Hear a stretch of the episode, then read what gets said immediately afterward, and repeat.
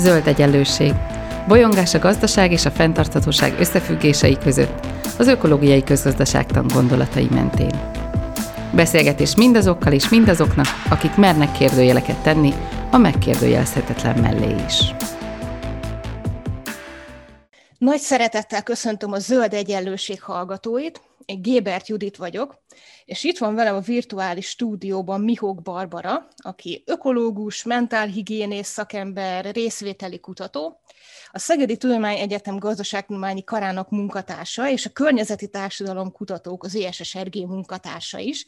És én azt kértem Barbitól, hogy a természet és a lelki egészség kapcsolatáról beszélgessünk most. Szia, Barbi! Szia, és én is üdvözlöm a hallgatókat a virtuális térben. Köszönöm szépen a meghívást. Ugye a lelki egészségnek a kérdése az egyre inkább középpontban, középpontba kerül, a WHO szerint a 2000 utáni évtizedekben a lelki egészség az egészségügy legsúlyosabb problémái közé fog tartozni. Ezen belül a depresszió és ennek következményei azok nagyon súlyos hatással lesznek a társadalmunkra.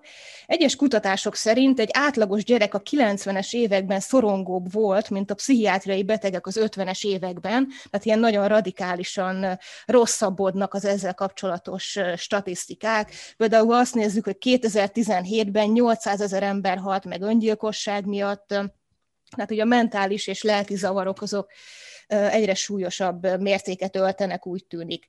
Azt is tudjuk, hogy a gazdasági jólét az nem jár feltétlenül együtt a mentális jóléttel is, és ugyanakkor annak is tanúi lehetünk, hogy óriási mértékű környezetrombolás zajlik manapság, amivel itt a zöld egyenlőség is foglalkozik, és hát ebben a beszélgetésben én arra vagyok kíváncsi, hogy mit gondolsz arról, hogy a kettő között van-e összefüggés, tehát hogy ez így hogy is, hogy is néz ki, és így milyen, mielőtt így erre, erre vagyok, mielőtt erről beszélünk, így azt szeretném megkérdezni tőled, hogy így téged ökológusként, mert úgy tudom, hogy ökológus voltál így először, mi motiválta arra, hogy mentálhigiénével kezd foglalkozni? Hm. Hát köszönöm a kérdést, ez megpróbálok nem túl hosszan válaszolni erre. Én erdőökológiából írtam a, a doktorimat, az eltém, és természetvédelmi biológiával foglalkoztam, természetvédelmi biológiai kutatásokba, részvételi kutatásokba vettem részt, és egyre inkább, illetve társadalmi egyeztetésekbe, természetvédelmi társadalmi egyeztetési folyamatokba vettem részt, és sokszor szembesültem azzal a kérdéssel, hogy, hogy a természetvédelemnek a, az intézményei nek a, a működése, vagy az, hogy a természetvédelem hogy működik, az az, az intézményi működésen túl az adott szereplőknek a, az egyéni tudati beállítódásaitól, meg, meg attitűdjeitől függ.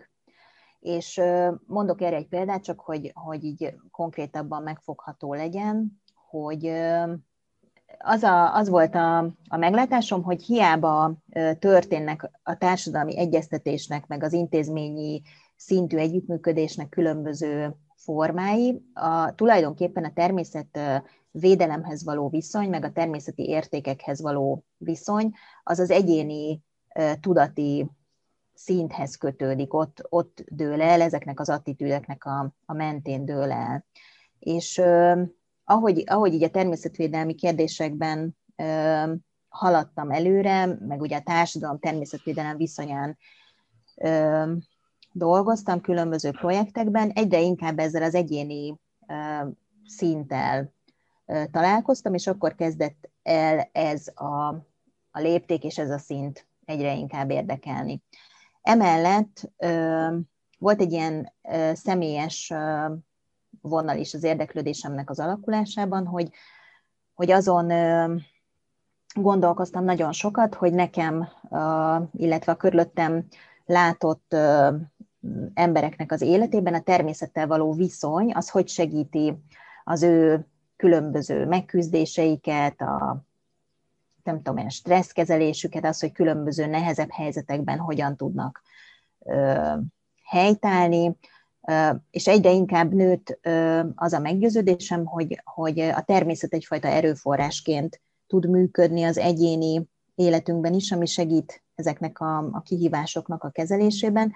És valahogy ez a két dolog, ez a szakmai téren megfigyelt jelenségek, tehát a természettel való egyéni kapcsolat milyen, és az, az milyen viszonyt tesz lehetővé a természetvédelemmel, illetve ez a, ez a magán életi vagy, vagy személyes erőforrásokra vonatkozó kapcsolat, ez így összeért, és most számomra ez a, ez a legérdekesebb és a legfontosabb kérdés, hogy a, a természettel való viszonyunk az hogyan hat vissza a saját magunkra, tehát a saját megküzdéseinkre, erőforrásainkra, hogyan hat arra, hogy hogyan bánunk a többi emberrel, és hogyha változik a természethez való viszonyunk, az mit jelent a saját jól létünkre vonatkozóan is, illetve mi segítheti azt, hogy a természethez való viszonyunk is változzon, tehát hogy a, a természeti értékek megőrzése felé tudjunk elmozdulni. Tehát nekem, hogy így összegezzem, mert lehet, hogy kicsit szertágazó volt, amit mondtam, nekem valahogy a munkámból és a személyes tapasztalataimból is adódóan egyre inkább kikristályosodott az a, az a kép, hogy, hogy ahogy hogy, hogy, ez, hogy egy rendszer vagyunk, tehát hogy ahogy bánunk az emberekkel, ahogy a társadalom tagjai bánnak egymással, az, az ugyanaz, mint ahogy bánunk a természeti elemekkel, a természettel magunk körül, ugyan, tehát ugyanúgy, ahogy felismerjük a, a természetben az értékeket, amiket meg akarunk védeni, ugyanúgy érzékenyülünk ki a társadalomnak is ugyanezen vetületeire. Most például mondok egy példát a sokféleségre, vagy arra, hogy vannak mintázatok, vagy hogy a természetben is, hogyha látunk, ha kimegyünk egy helyre, mondjuk egy, nem tudom, egy erdőrészletbe, és ott ránézünk az adott élőhelyre, akkor, akkor az nem, nem csak egy zöld massza, hanem az mintázatoknak, meg történeteknek így a sokfélesége. És hogy ez nagyon ö, érdekes szerintem a, ezekben a társadalmi kérdésekben is, amikkel így részvételi kutatóként, amikkel így kapcsolatba kerülök, hogy, hogy ott is, ahogy így kibomlanak ezek a mintázatok, meg a történetek. Tehát számomra ez, tulajdonképpen ezek a területek teljesen szervesen összefüggnek az ökológia és a, a lelki egészség, társadalmi jólét kérdése.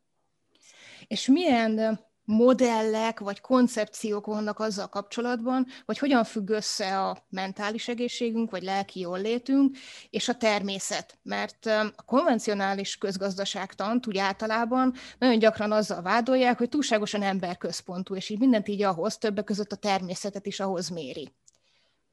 Hm. Gondolsz? uh-huh. Én azt gondolom, hogy ezt többféle szempontból meg lehet közelíteni ezt a kérdést, tehát a természet és a, a mentális egészségnek a kapcsolatát. Van egy olyan koncepció, amit, ami a, a, a környezetpolitikában az elmúlt egy-két évtizedben vált egyre inkább hangsúlyossá, ez az ökoszisztéma szolgáltatásoknak a, a rendszere. Ez azt mondja, hogy a kvázi, hogy a, a természet a nekünk otthont adó ökoszisztémák különböző típusú szolgáltatásokkal, javakkal, illetve kézzel nem fogható javakkal járulnak hozzá az emberi jólétnek a, a fenntartásához. Ezek az úgynevezett ökoszisztéma szolgáltatások, ilyen például a faanyag termelése az erdőknek, az egy ellátó ökoszisztéma szolgáltatás, vagy a, én, a vizes élőhelyeknek a víztisztító funkciója, az egy ilyen szabályozó ökoszisztéma szolgáltatás, tehát ugye van ez a, a koncepció, és ezt a koncepciót felhasználva mondhatjuk azt, hogy az, hogy a természet hozzájárul az ember mentális egészségének a, a fenntartásához, az egy kultúra, úgynevezett kulturális ökoszisztéma szolgáltatásnak minősül. Ugye az, hogy a természet milyen hatással van a mentális egészségünkre, ezt exponenciálisan növekvő szakirodalmi cikkek mutatják be, tehát az elmúlt évtizedek, évtizedben, évtizedekben tényleg nagyon-nagyon egyre több tudományos publikáció, kísérleti és ilyen egyéb jellegű jelenik meg erről, hogy, hogy milyen hatással van a, a természeti környezetben való ö, időtöltés, ez a, a nature, exposure to nature, vagy a nature contact, a természettel való kontaktusa a mentális egészségünkre, a stressz csökkentésre, a különböző fiziológiai ö, mutatóknak a, a javulására, tehát erről, erről már nagyon sok evidencia van, nagyon sok bizonyíték van, és ö, ö, ezeket a hatásokat összegezhetjük úgy, hogy ez ebben a szemléletben, az ökoszisztéma szolgáltatás koncepcióban ez egy kulturális ökoszisztéma szolgáltatásnak minősül. Ugye miért jó és miért rossz ez a, ha ezt a koncepcionális megközelítést alkalmazzuk? Ez, ez egy nagyon hasznos megközelítés, mert hogy ez lehetővé teszi azt, hogy bizonyos helyzetekben, amikor döntéseket kell hoznunk, hogy például egy adott élőhely helyet meg akarunk-e védeni, vagy sem, akkor ezeket a, az adott élőhely által nyújtott ökoszisztéma szolgáltatásokat mérlegre tehetjük, és megnézhetjük, hogy mit, mit veszítünk el ezzel, mennyibe kerül az úgymond nekünk, miért fontos az nekünk, és hogy, hogy mi az, amit cserébe nyerünk ezzel a helyzettel. Tehát az ökoszisztéma szolgáltatás koncepció az például ilyen döntéshozatali folyamatokban egy kedvelt, vagy legalábbis emellett érvelt eszköz. Tehát ennek biztos, hogy van ö, ö, praktikus, gyakorlati, meg szakpolitikai hasznossága ennek a koncepciónak. Viszont ugye ö, sok emberben, amikor ö, egyébként bennem is, amikor erről a koncepcióról beszélünk, akkor van egy ilyen berzenkedés, hogy hát ö, hogy hogyan, hogyan lehet gondolni úgy a természetre, mint egy ilyen szolgáltató egységre. Tehát a, a bioszféra az nem egy, nem egy szolgáltató központ, sok embernek így az intuitív tudása, meg az érzései alapján sem, tehát ez az egész koncepció, az ökoszisztéma szolgáltatás koncepció, az ezért, ezért kicsit ilyen visszás. Én azt úgy nyugtattam meg saját magamat ezzel a koncepcióval kapcsolatban, hogy ez bizonyos feladatokra nagyon alkalmas, de hogy mindig rá kell tekintenünk arra, hogy ez egy alapvetően antropocentrikus, tehát embercentrikus megközelítés, ahol úgy tekintünk a bioszférára, hogy, hogy mintha az egy ilyen szolgáltató egység lenne. Tehát ez, a, ez az egy egyik fajta megközelítés, ami azt gondolom, hogy, hogy sok esetben hasznos. Nemrég jelent meg például egy cikk arról, hogy azt számolgatták, hogy Londonban, hogyha bizonyos mennyiségű fát elültetnek, akkor az hogyan várhatóan, hogyan fogja befolyásolni a, a mentális egészséggel kapcsolatos egészségügyi kiadásokat a jövőben, hogyha a, a zöldebbé teszik a londoni agglomerációt, és erre például végeztek egy ilyen monetáris értékelést, és tehát ez a koncepció, ez arra alkalmas lehet, hogyha például számításokat akarunk végezni arra vonatkozóan, hogyha ha mondjuk zöldebbé teszünk egy városrészt, akkor az ott hogyan fogja feltételezhetően csökkenteni a, például az antidepresszánsoknak a mennyiséget, amennyit ott azon a, abban a régióban vesznek az emberek, tehát mennyi, vagy mennyivel csökkenti a mentális ö, egészségügyi ellátásnak a, a költségeit. Erre egy jó ö, koncepcionális keretet ad ez az ökoszisztéma szolgáltatás. Ö, vannak az, van, van azonban egy olyan ö, megközelítés is, ami teljesen szakít ezzel a vagy szakítani kíván ezzel az antropocentrikus megközelítéssel, és ezt mondanám én, vagy neve, nevezem el ökopszichológiai szemléletű megközelítésnek. Az ökopszichológia az egy kb. 20 éve megjelent terület, ami amiről egyébként most már magyar nyelvű irodalom is elérhető, a Molnos Zsejkének az ökopszichológia könyve, vagy például az Imágó folyóiratban megjelenő ökológia vagy pszichoanalízis külön kiadás, tehát hogy elérhetők már erről a magyar források. Én ezt röviden, és én azt ajánlanám is annak, aki erről tovább akar ö, ö, tájékozódni. Én úgy fogalmaznám meg ezt az ökopszichológiai szemléletet, hogy ez egy ilyen kritikai szemléletű megközelítés, ami szakít ezzel az antropocentrizmussal, és azt mondja, hogy nem lehet külön kezelni a, a bolygónak és az embernek a jól tehát ezek szervesen összefüggő dolgok. Ahogy bánunk a természeti értékekkel, az tulajdonképpen az önmagunkkal való bánásmódot is jelenti. Tehát azt is mondhatjuk, hogy, hogy tulajdonképpen ugyanannak a ha ugyanaz, ugyanab, ugyanannak a rendszernek a részei vagyunk, és hogyha a rendszer egyik részét bántjuk, úgymond, tehát természetkárosítást követünk el, akkor valójában önmagunkat bántjuk. Tehát nem, nem választható szét, mint a, az ökoszisztéma szolgáltatás keretben egy erre, hanem, hanem értelmetlen is ez a szétválasztása szerint a, a megközelítés szerint. És ez a, ez a koncepció, ez például ö, ö, sokat foglalkozik, vagy ez a megközelítés ö, sokat foglalkozik a más élőlények iránti empátia kérdésével, az úgynevezett ökológiai én fogalmával, ami, ami tulajdonképpen az egész világgal való összetartozásunkat, a bioszférával való összetartozásunkat jelenti és, és ö, ö, mutatja.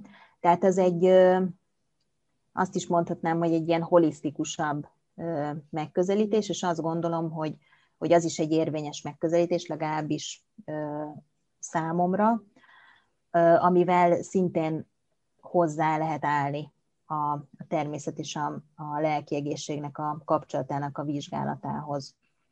Én azt gondolom, hogy érdemes minél több módon, vagy én legalábbis próbálom minél több szemszögből vizsgálni ezt a kapcsolatot, és, és, és ilyen új, más színű reflektorokkal bevilágítani a természet meg a mentális jólét kapcsolatát. Szerintem ebből sokat lehet tanulni.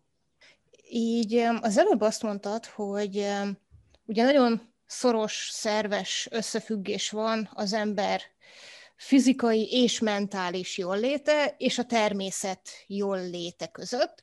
De hogyha ilyen erős az összefüggés, akkor miért tesszük tönkre a természetet? Mert hogy akkor az a, tulajdonképpen ebben a szemléletmódban ugye nem csak a környezetünket tesszük tönkre, hanem sokkal erősebbet állít, most saját magunkat tesszük tönkre. Hát erre is két dolgot mondanék. Nyilván ennek az egész természetrombolásnak a pszichológiája, meg a társadalmi, gazdasági kontextusa, az egy nagyon bonyolult dolog. Én két, két elemét emelném ki, ami, ami számomra legalábbis érdekes.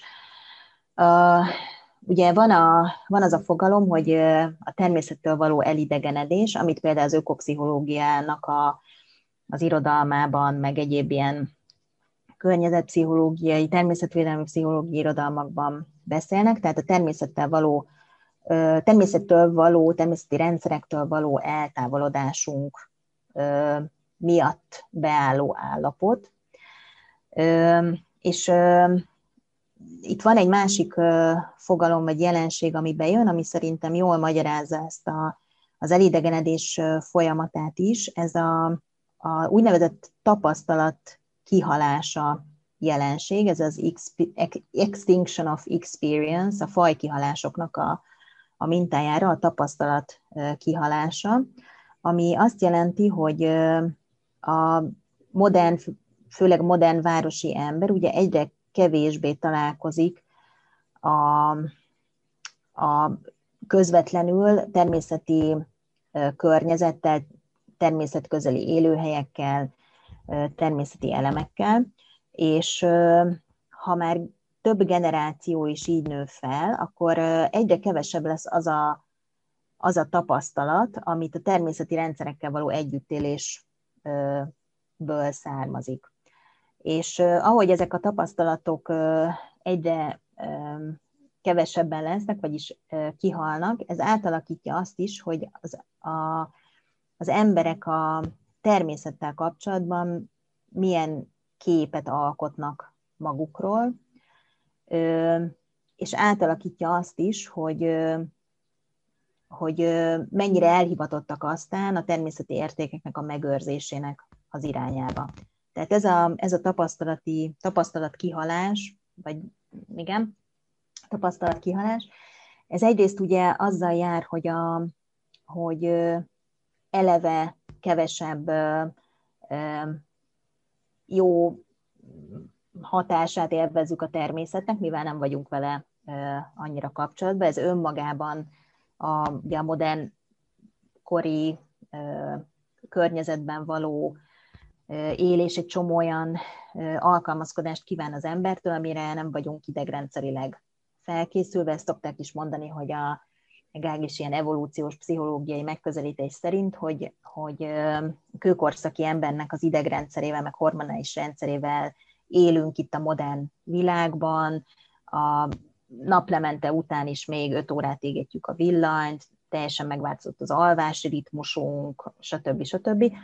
Tehát, hogy, hogy van egyrészt egy ilyen hatása ennek, hogy a természettől mm, elszakadunk, vagy hát kevésbé vagyunk természeti környezetben, hogy magára a fiziológiánkra, meg az egészségünkre gyakorol egy ilyen hatás, de van egy ilyen hatása is, hogy maga a, a tapasztalati készletünk csökken a természettel kapcsolatban. Kvázi így más természetképre vagyunk szocializálva modern emberként, már nem, nem nagyon van olyan ember, például Magyarországon valószínűleg, aki látott, látott mondjuk rendszeresen, rutinszerűen több száz éves fákat. Tehát nincs bennünk egy olyan kép, hogy hogy, hogy, hogy néz ki mondjuk egy 3-400 éves fa. És amikor látunk egyet, akkor, akkor nagyon meglepődünk, hogy lám, ez így néz ki. És ez, hogy, hogy mi, mivel kerülünk kapcsolatban, meg mivel kapcsolatban van tapasztalatunk, ez aztán befolyásolja azt is, hogy, hogy mi iránt érzünk felelősséget, vagy mit akarunk megvédeni.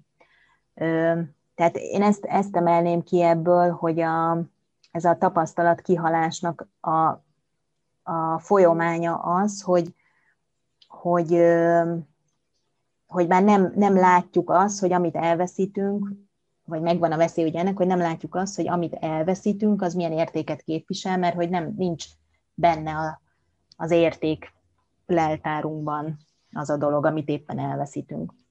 És ugye valami pozitívat is mondjak, mert nem, nem szeretném most így a, elvinni ilyen ö, teljesen apokaliptikus jövőkép felé, tehát hogy pont, ö, ö, pont ezért ö, lényeges az, hogy, ö, hogy a természettel való kapcsolatot, a természethez való közelkerülést, azt, azt így aktívan elősegítsük. Nemrég olvastam például egy olyan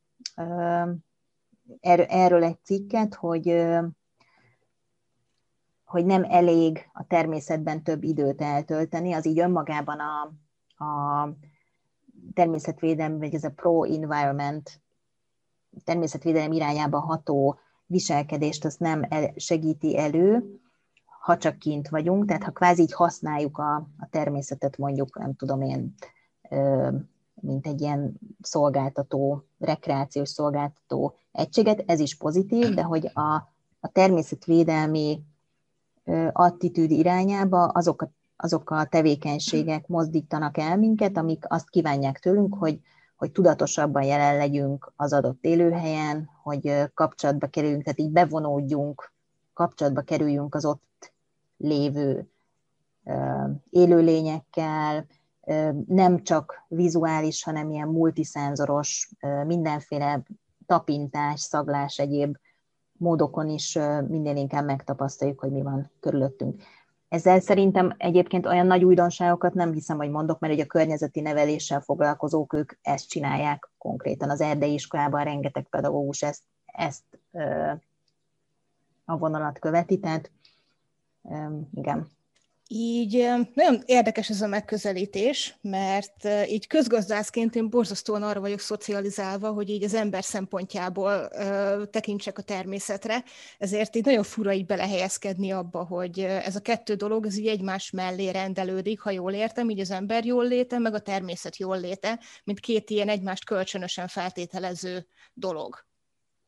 Jól értem-e? Mhm. Szerintem igen, és a, az mindig egy jó gondolatkísérlet, hogyha közgazdászoknak is, meg, meg másoknak is, szerintem, hogyha például belegondolunk abba, hogy mit jelent ez, hogy mindannyian egy élő rendszer részei vagyunk. Hogyha belegondolunk abba, hogy a Földön lévén anyagkörforgási folyamatokba. A víz például az egyetlen olyan, vagy nem az egyetlen, a víz ugye egy olyan anyag a Földön, ami nek a, a tömege helye közel állandó, és ez már így a, a földtörténeti kor óta, mióta ugye megjelent a víz a, a Földön, tehát a, a tömege állandó, és ez kering mindenféle rendszereken keresztül benne a, a Földnek a, a rendszerében. Tehát ez azt jelenti, hogy, hogy azok a vízmolekulák, amelyek most minket alkotnak, vagy ami a csapból folyik, az ennek a rendszernek a része már évszáz milliók óta, és, és ugyanez a vízmolekula már megjárta lehet a, nem tudom, a dinoszauruszokat, meg a ilyen-olyan kori erdőket, meg a itt is volt, ott is volt, tehát, és ugyanezek a, a részek és molekulák építenek fel minket, sőt horizontálisan is amit most kilehelünk, az lehet, hogy Afrikában fog lecsapódni. Tehát, hogy, hogyha ebbe, ha, ha, ha teszünk egy ilyen ö, kísérletet, hogy, hogy csak ezt végig gondoljuk, akkor ez, ez szerintem ö, önmagában is ilyen megvilágító erejű, hogy, hogy nincs, nincs olyan itt a földi rendszerben is, hogy, hogy valakit vagy valamit ki lehetne ebből vonni, hanem, hanem mindannyian ugyanannak az anyagi világnak a részei vagyunk. És, és ugyanígy például az ökopszichológiai megközelítés keretein belül is nézhetjük azt, hogy például a, a körülöttünk lévő élőlényeknek a, az állapotához mi hogy viszonyulunk, vagy például a, a különböző élőhelyeknek az állapotához hogy viszonyunk, vagy ha élőhelyvesztés következik be, akkor az ember érezhet egy gyászt, és igen, érezhet. Tehát a körülöttünk lévő, és nem csak a fajtásainkra vonatkozó veszteség, hanem a nem emberi dolgoknak az elvesztése is gyászreakciót produkál bennünk, és ez azt jelenti, hogy érzelmileg is össze vagyunk kötve egymással. És ugyanúgy a, a különböző egyéb élőlényekkel való kommunikációnk során is például az ember érezhet empátiát más szenvedő tudom én, állatfajok vagy állategyedeknek a, az irányába, tehát én ezt úgy fogalmazom meg magamnak, hogy nem csak anyagi szinten, hanem ezeken a, az érzelmi csatornákon is össze vagyunk kötve, és hogy ez, ez jó, hogyha tudatosítjuk, mert hogyha nem tudatosítjuk, és, és nem foglalkozunk ezzel, annak ellenére ezek még mindig hatással vannak ránk. És ezért például az, az, egy, az egy teljesen jogosan megjelenő szorongás lehet, vagy egy gyászreakció, hogy, hogyha látunk valami nem emberit magunk körül elpusztulni. És ezzel foglalkozni kell. Ugye ez a klímaszorongás, amiről úgy tudom, majd lesz még podcast, az például erről szól, vagy a környezeti gyász, a szolasztalgia jelensége. Tehát azt gondolom, hogy ezek ugye erre azt is szokták mondani, hogy ezek, ilyen, hogy ezek csak ilyen érzelmi dolgok, de én, mint mentálhigiénés is, ugye ez, ez egy nagyon fontos, hogy mondjam, része a, a munkánknak is, meg az egész szemléletünknek is, hogy, hogy a, az érzelem az nem csak érzelem, hanem az egy szervező erő, az egy fiziológiai, meg, meg testi kifejezéshez kapcsolt valami, ami egyébként a túlélésünket segíti, stb. stb. Tehát, hogy ez, az, egy, az nem csak, hanem az egy, az egy nagyon fontos része a tapasztalatainknak, meg a túlélésünknek is. És hogy, hogy ezért fontos az szerintem, hogy a nem emberi dolgokkal kapcsolatos érzéseinkkel, meg érzelmeinket is ilyen erőforrásként, meg információként tekintsük. Itt mondtad ezt a gondolatkísérletet, hogy gondoljunk bele abba, ebbe a víznek a körforgásába, így én többször hallottam már ezt a kifejezést, hogy a természet mint hangtalan érintett, és hogy az ő nézőpontjából kellene így ránéznünk a, akár a világra, a mi létünkre, vagy a környezeti problémáinkra. Ez mit jelent? Hogy a természet hangtalan érintett? Hát ö, ö, szerintem ezt érdemes úgy megközelíteni, hogy a, a, hogyha olyan tehát, hogyha a természeti értékeknek, meg ugye a, a természeti elemeknek a védelméért akarunk dolgozni, akkor tulajdonképpen mi a természetvédelem? A természeti értékeknek a, a védelme, vagy a természet védelmi érdekeknek a, az elősegítése. Ez azt jelenti, hogy aki természetvédelemmel foglalkozik, az tulajdonképpen a természetet képviseli bizonyos platformokon ahol meg kell küzdeni mondjuk a, a fejlesztések ellenében, vagy ö, bárhogy máshogy. Tehát ö, valójában én ezt úgy is megfogalmaztam magamnak így a, a munkám során, hogy a természetvédők azok ö, ilyen ö, ö, felkért szószólói, vagy ö, érdekvédői a természetnek, mint, mint képviselt egységnek. És ugye a természet ö, önmagában nem tud ezekre a fórumokra bemenni, hanem azok az emberek végzik el az érdekképviseletet helyette, akik, akik valamilyen módon kötődnek vagy kapcsolódnak egy-egy eleméhez. Én például ezen sokat tűnődtem, vagy nem tudom, így rácsodálkoztam, hogy, hogy például az, hogy vannak olyan emberek, akik olyan állatcsoportokkal foglalkoznak, ilyen specialisták, akik bizonyos állatcsoportokkal foglalkoznak, tudom én, a fonálférgekkel foglalkoznak, vagy a földi kutyákkal foglalkoznak, vagy egyebek.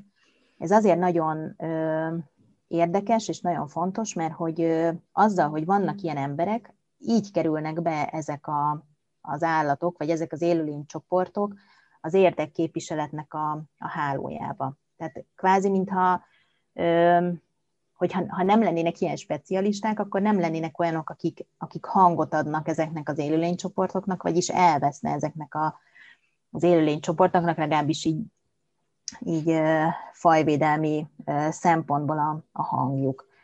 És tehát, hogy lehet, lehet így tekinteni, szerintem ez is egy hasznos megközelítés lehet, hogy a természeti értékekre, mint meg elemekre úgy tekinteni, mint egy olyan szereplő itt a nagy arénában, akinek, akiknek mi adunk hangot, tehát hogy nekünk kell képviselni őket, hogy, hogy ki tudjanak állni magukért, hogy úgy mondjam. Tehát ez, ez, a, ez a hangtalan érintett, ez ezt jelzi számomra, hogy ilyen értelemben a természeti értékek is ilyen marginalizált, ilyen nem, nem kellőképpen figyelembe vett érdekcsoportnak tekinthetők, vagy lehet, lehet így is viszonyulni ehhez.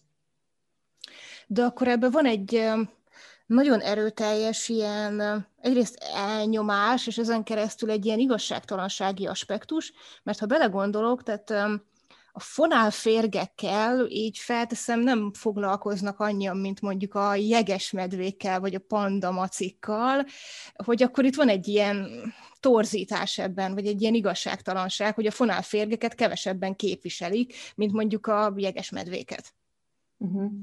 Igen, egyébként ez, ez teljesen így van, hogy, hogy a természetvédelemnek vannak ilyen ikonikus állatai, ezek az ilyen különböző zászlós hajófajok, a panda, a ez, a válna, stb., akik tulajdonképpen egy ilyen ö, ö, eszközt adnak a természetvédők kezébe, hogy akkor, akkor rajtuk keresztül egy csomó természetvédelmi intézkedést, vagy javaslatot, vagy egyebet be lehet vinni, de az tény, hogy a, hogy a természetvédelem, vagy a természeti értékek iránt elkötelezett embereknek mondjuk a nagyobb százaléka inkább a szőrös és aranyos állatoknak a védelmét tartja fontosnak. Viszont ami nagyon érdekes, hogy a, tehát, hogy ezt szerintem ez, ez, igen, ez létezik. Ezért nagyon jó, hogy mégis vannak olyanok, akik foglalkoznak ilyen kevésbé szembetűnő élőlénycsoportokkal, akiknek viszont az ökológiai funkciója nagyon fontos. És ami érdekes, most olvastam egy cikket erről, hogy pont erről, a, hogy, hogy, hogy miben különbözik a szakembereknek, vagy a szakértőknek, meg a, a laikusoknak a természet felfogása egy természetvédelmi biológiai labban jelent meg, egy nemzetközi labban ez a kutatás. Azt vizsgálták, hogy ki hogy beszél a természetről, mit, milyen fogalmakat emleget inkább velük. És azt találták, hogy a, hogy a szakértők, tehát a természetvédők, zoológusok, stb., botanikusok, ők ökológusok, ők sokkal többet használják a természettel kapcsolatban ezeket a normatív fogalmakat, mint tudom én, autonómia, védelem, funkciók, tehát amik így a, így a védelemre, a megvédésre vonatkozik, és ilyen nagyon érték, tehát hogy ez a, ez a fajta érték kapcsolódik hozzá. A laikusok pedig sokkal inkább használnak ilyen leíró jellegű szavakat, mint hogy tájkép, fa, állat, stb. Tehát az, hogy valaki, és, és mást is, másfajta esztétikumát érzékelik az adott ökológiai rendszernek, mint azok, akik, akik szakértőként vagy kutatóként azzal foglalkoznak. Ezt el is különítik egyébként a cikkben, azt mondják, hogy a, a szakértők az egy, azok egy ilyen, egyfajta ilyen ökológiai esztétikumot érzékelnek, ami magába foglalja azt is, hogy hogyan működik az a, az, az adott rendszer. Tehát, hogy milyen, a, mondjuk milyen az összekötöttsége a, ezeknek az élőhelyfoltoknak, vagy hogyan funkcionál, vagy milyen a, sok, milyen a diverzitás, a sokfélesége az adott ökológiai rendszernek, tehát hogy hogyan működik, a, az, hogy a szakértők hogyan ö, viszonyulnak egy, egy ö, ö, ilyen ökológiai rendszerhez, az, abban ez is benne van. Tehát ez is a, ennek a természetről alkotott képnek a, a része. Ugye ezt a, a tudás, meg a tanulás, meg a kutatás, meg a megismerés teszi lehetővé, hogy konkrétan egy szakértő más szemmel néz rá egy tájra, mint mondjuk egy laikus. A laikusoknál pedig azt találták, hogy, hogy nem ez az ökológiai esztétikum, hanem ez a tájképi esztétikum számít, ami azt jelenti, hogy, hogy látványilag mi, mi található ott, és ők nem, nem érzékelik, vagy nem, nem fogalmazzák meg ezeket a, tudom én, az összekötöttség, vagy a funkció, vagy a, a tehát ezeket a, a dimenziókat. És hogy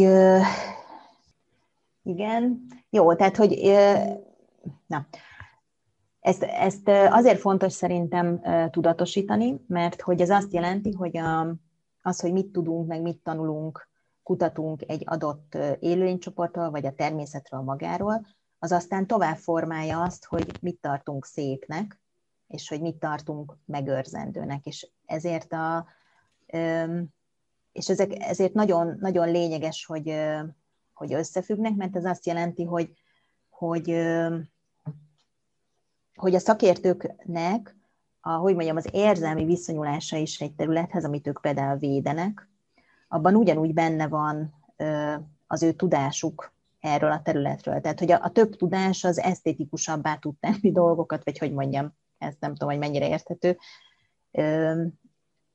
És hogy, hogy ezeket az elemeket pedig, ha, ha továbbadjuk, vagy továbbadják, ugye a laikus embereknek is, akik, akik esetleg ezeket a fogalmakkal még nem, nem találkoztak, akkor az az ő megértésüket is, meg az esztétikai élményüket is tudja fokozni. És ha jól értem, akkor ennek a holisztikus szemléletnek nem csak abban van szerepe, hogy itt a természeti értékek megőrzése, hanem ugye a saját lelki egészségünknek a mert hogy ezek ugye egymás feltételezik, és gondolom sejtett, hogy most az ökoterápia fogalmára gondolok, hogy az tulajdonképpen micsoda és miben más egy hagyományos terápiától. Uh-huh. Hát uh, itt a magyar uh, szakirodalomban, legalábbis amit én ismerek, ott többféle elnevezés kering. Ugye van a a természet gyógyító hatására alapozó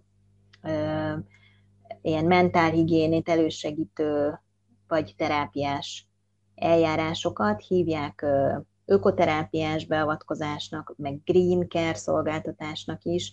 Tehát azt gondolom, hogy ez majd így a, a jövőben valószínűleg tisztulni fog, hogy akkor mit, mit tekintünk minek.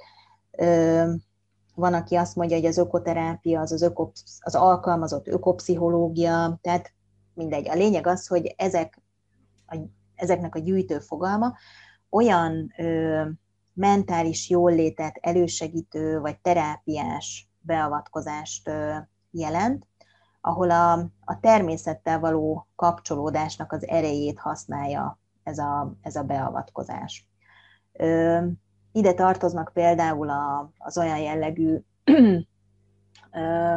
mentálhigiénés foglalkozások, vagy terápiák, amik mondjuk, amiket kertterápia néven összegzünk, tehát amikor a maga a kertészkedésnek a, a tevékenysége járul hozzá mondjuk a stressz csökkentéshez, vagy konkrét terápiás hatásokhoz, vagy ide tartoznak ugye az állatasszisztált aktivitások, állatasszisztált terápiák, vagy az erdőfürdő, ami az erdőben való ilyen tudatos jelenlét, meg mindfulness, együtt meg az erdőterápiák, meg ide tartoznak azok a tevékenységek is, amikor valamilyen természetvédelmi projekt keretén belül mondjuk egy ilyen élőhely helyreállítás történik, és ott a, a, ott a földdel, meg a növényekkel való munkáb során, meg, meg az, hogy valami jó célért zajlik a dolog, ott ö,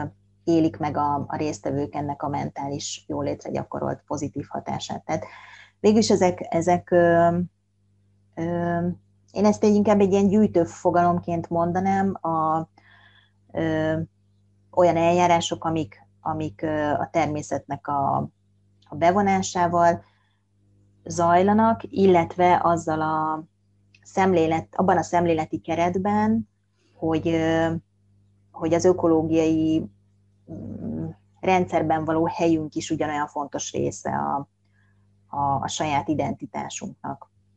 Tehát, hogy, hogy be, behozza ezt az ökológiai perspektívát is a gyakorlatba. De ez, ez szintén nagyon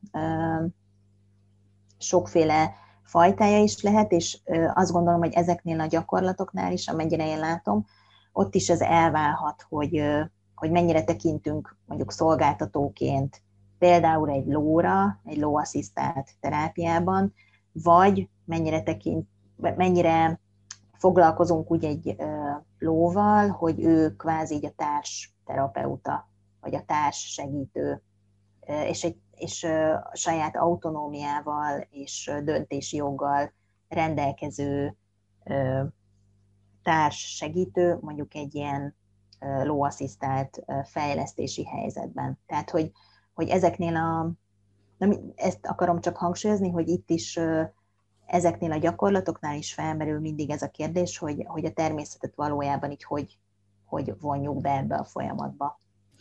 Ilyen utolsó nagyon gyakorlati kérdésként, ilyen városlakóként, ha így beláttam azt, hogy szeretnék jobban kapcsolódni a természethez, akkor így mi az ilyen első lépés, praktikus tanács?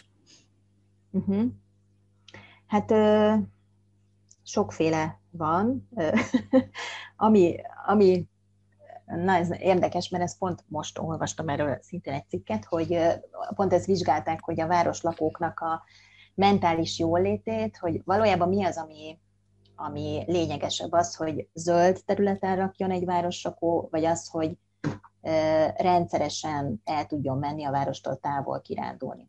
És azt találják, hogy nyilván mind a kettőnek nagy szerepe van, de hogy, hogy valójában már az is, tehát az is, az is jó, hogyha valaki nagyon beépített helyen lakik, ám mégis el tud menni rendszeresen természeti környezetbe túrázni, sétálni, annak ugyanolyan mentális jólétet segítő hatása van, sőt más dimenziókra nézve még nagyobb hatása is van.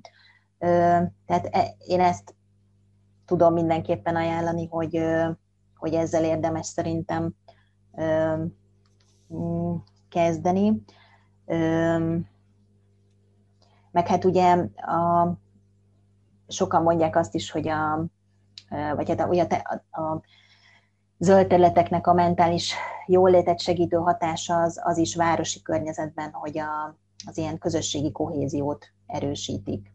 Tehát ahol van egy park, ami biztonságosan látogatható, oda az emberek sokkal inkább kimennek, és ott egymással találkoznak, tehát hogy nagyon erős ez a szociális faktor is abban, hogy, hogy jobban érezzük magunkat a zöld területen, és például a közösségi kerteknek a mozgalma is ezzel szerintem nagyon szorosan összefügg, hogy az ott ad egy, egy ilyen célorientált, egy ilyen eredmény központú tevékenységet, ugyanakkor egy ilyen társas tevékenység és, és egy ilyen munka folyamat is. Tehát akár ezt is mondhatnám, hogy akkor közösségi kerthez való csatlakozás is, is nagyon nagyban segíti, meg hát ugye, és akkor itt még a társállatokról nem is beszéltünk, akik nagyon sok városlakó esetében ez a, az elsődleges kapcsolat természettel, tehát sokféle, sokféle ö, módja lehet Szuper, köszönöm szépen, köszönöm a beszélgetés Barbinak, és köszönöm a Zöld Egyenlőség hallgatóinak, hogy hallgattatok minket. Én is köszönöm szépen, hogy hallgattatok, és további szép napot kívánok mindenkinek. Ez volt az Új Egyenlőség zöld podcastjának mai adása. Hallgassátok az Új Egyenlőség piros podcastot is. Nézzétek a stúdióbeszélgetéseket a YouTube csatornákon, és olvassátok a www.újegyenlőség.hu-t. Vitatkozzatok velünk a Facebook oldalunkon. Jövő héten újra találkozunk.